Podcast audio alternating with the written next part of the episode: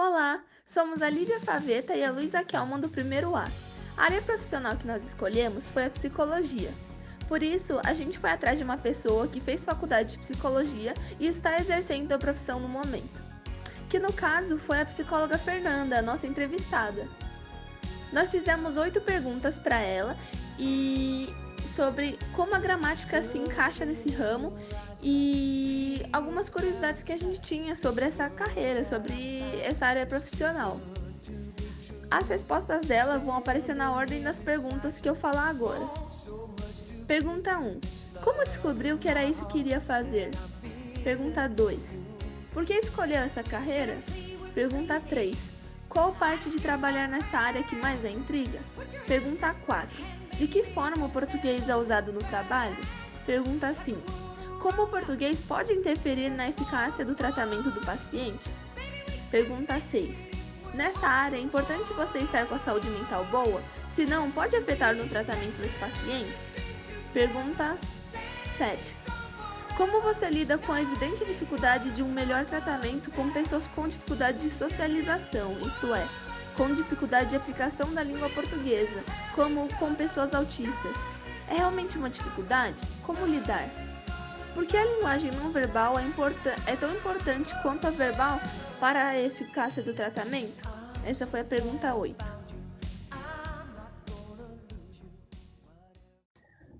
Bom, eu descobri que o que era que era isso mesmo que eu queria fazer desde a partir, na verdade, a partir do ensino médio, que eu comecei a notar a necessidade de falar, de me expressar, mas e que eu não tinha é, com quem fazer isso que eu não tinha real, alguém realmente que eu confiava, pois eu pensava que, que eu, se eu falasse para uma amiga, essa amiga ia falar para outra amiga, ia falar para outra amiga, e dessa forma, mesmo espalhando as minhas questões, ninguém ia conseguir me ajudar.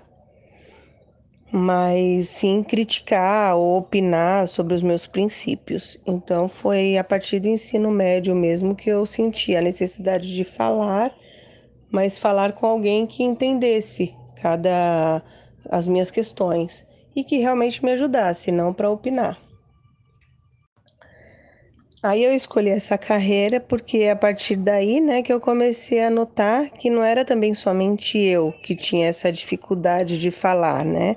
Porque também vinham muitas amigas, tinha algumas amigas que vinham conversar comigo e sempre pediam segredo. Falavam, pediam segredo para mim e eu sempre guardava para mim. Só que de, de qualquer forma eu ainda tentava ajudar elas. Eu opinava, né? Eu dava a minha opinião, mas eu também eu dava caminhos para ela. Olha, será que você fazendo isso não ficaria melhor ou fazendo de uma outra forma não ficaria melhor? E dessa forma eu colocava essas pessoas para pensar se, é, é, se de outra forma seria melhor de resolver cada problema, cada conflito. E e sempre, mas também sempre opinava, sempre dava a minha opinião, mas sempre deixava com que cada uma pensasse melhor, ao invés de ficar pedindo a opinião dos outros, eu dava algumas opções para elas pensarem mesmo se aquilo valia a pena, se não valia, e se não valia o porquê, ou se valesse a pena o porquê. Então foi a partir daí que eu comecei a gostar, né? Que eu comecei a gostar dessa da parte da psicologia que é realmente é isso que a gente faz na terapia, né? A gente não opina, mas a gente tenta mostrar caminhos para que o paciente entenda o que é melhor para ele, mas da forma dele. A parte que mais me intriga de, de trabalhar nessa área é quando, quando eu escuto, né, falar que psicólogo é para doido, da mesma forma que a psiquiatria é para doido, que não é verdade, né? E, e também quando falam que só vão para vão na consulta, que ficam só batendo papo e o psicólogo só fica ouvindo, o que também não é verdade. Que enquanto vocês, né, vocês, o paciente, ele fala, a gente está analisando, o terapeuta está analisando aquilo que é falado, tanto no, nas expressões verbais quanto nas expressões corporais. Então, na verdade, é uma análise, é um bate-papo da parte do paciente, mas da, da parte do psicólogo a gente está analisando cada, o, todo o contexto, né? A partir do momento que o paciente entra na sala. Então, o português, é, de que forma né, que o português é utilizado no trabalho? É na forma da análise mesmo, que da interpretação. né, digamos assim, é que o que o paciente traz, porque muitos deles chegam e falam que ah, eu tô aqui, eu, eu choro por nada, ou não sei o que, que, eu, que, que eu tenho para falar, e, e aí a, a partir daí a gente vai interpretando tudo o que o paciente fala que é para poder passar um, até gerar algum diagnóstico ou entender o porquê ele está naquela situação, é igual uma interpretação de texto.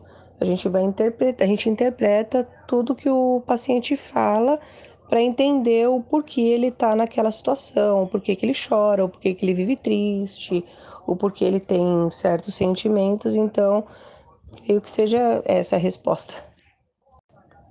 Bem, acho que essa a quinta, eu acho que eu creio que já devo ter respondido na quarta, mas eu acho que é quando que interfere né, no tratamento é quando a gente faz aquela análise, porque o, a partir do momento que o paciente entra, a gente já, já, o terapeuta já analisa o paciente a partir do momento que ele entra em sala. Então é analisado cada frase que ele diz, né? É, é interpretado tudo que ele verbaliza, o, o jeito que ele se expressa é, é durante, é, durante a análise é, é levado tudo em consideração. Cada fala, cada expressão, é aí que você nota que às vezes ele tem algum conflito pessoal e quando ele fa, verbaliza alguma coisa, o corpo reage de outra forma, ou ele olha para um certo ponto, ou ele mexe a mão, ou mexe a perna.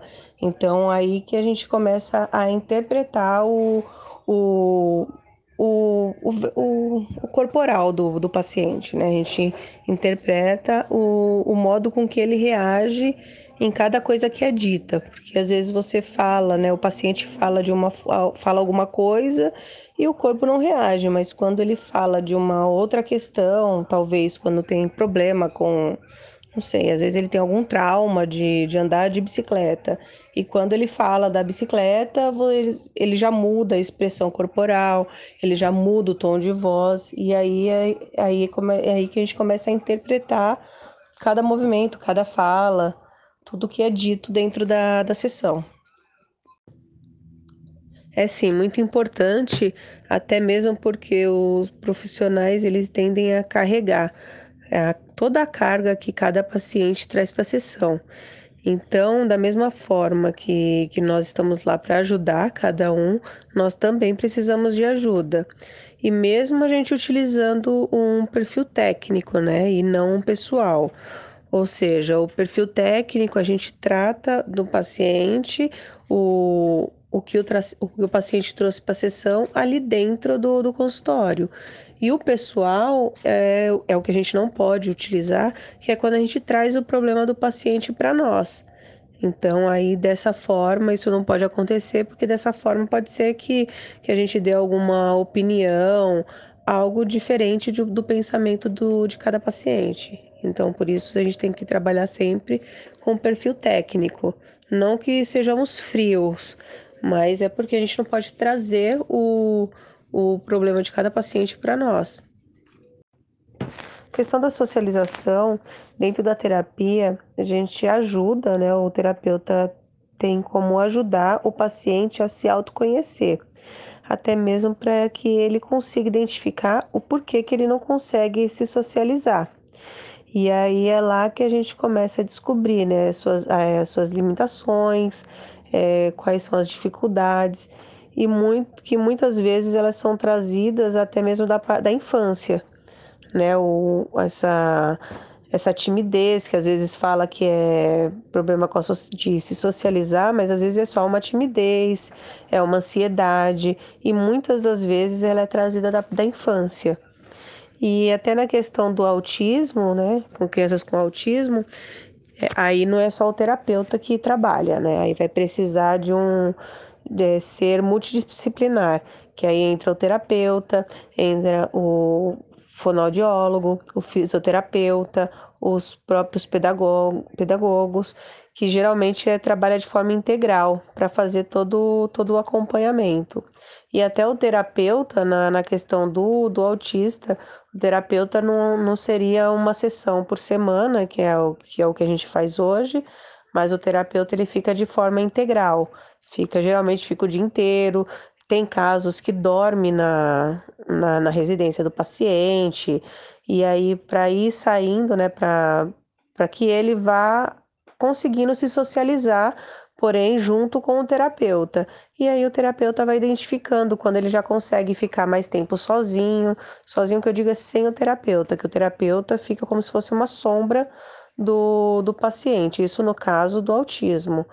Aí depois vai tirando aos poucos até que o, o, o paciente com autismo ele consiga é, se socializar com outras pessoas, com outras crianças, sem a presença do terapeuta. Mas aí cada caso é um caso, mas existem muitos casos do autismo que o, que o terapeuta precisa ficar de forma integral com, com um paciente. E a questão da linguagem não verbal, ela é muito importante porque muitas pessoas elas têm dificuldade de verbalizar o, os próprios sentimentos, o contrário das expressões corporais que não escondem nada. Às vezes você vai conversar com, com um paciente, ele não consegue dizer o que tem, o que sente, mas nas expressões corporais aí ele já consegue, a gente já consegue identificar algumas coisas do, na expressão corporal. Lógico que é muito importante que, que ele verbalize, que ele consiga verbalizar, mas na, na linguagem não verbal a gente consegue também identificar muitas coisas.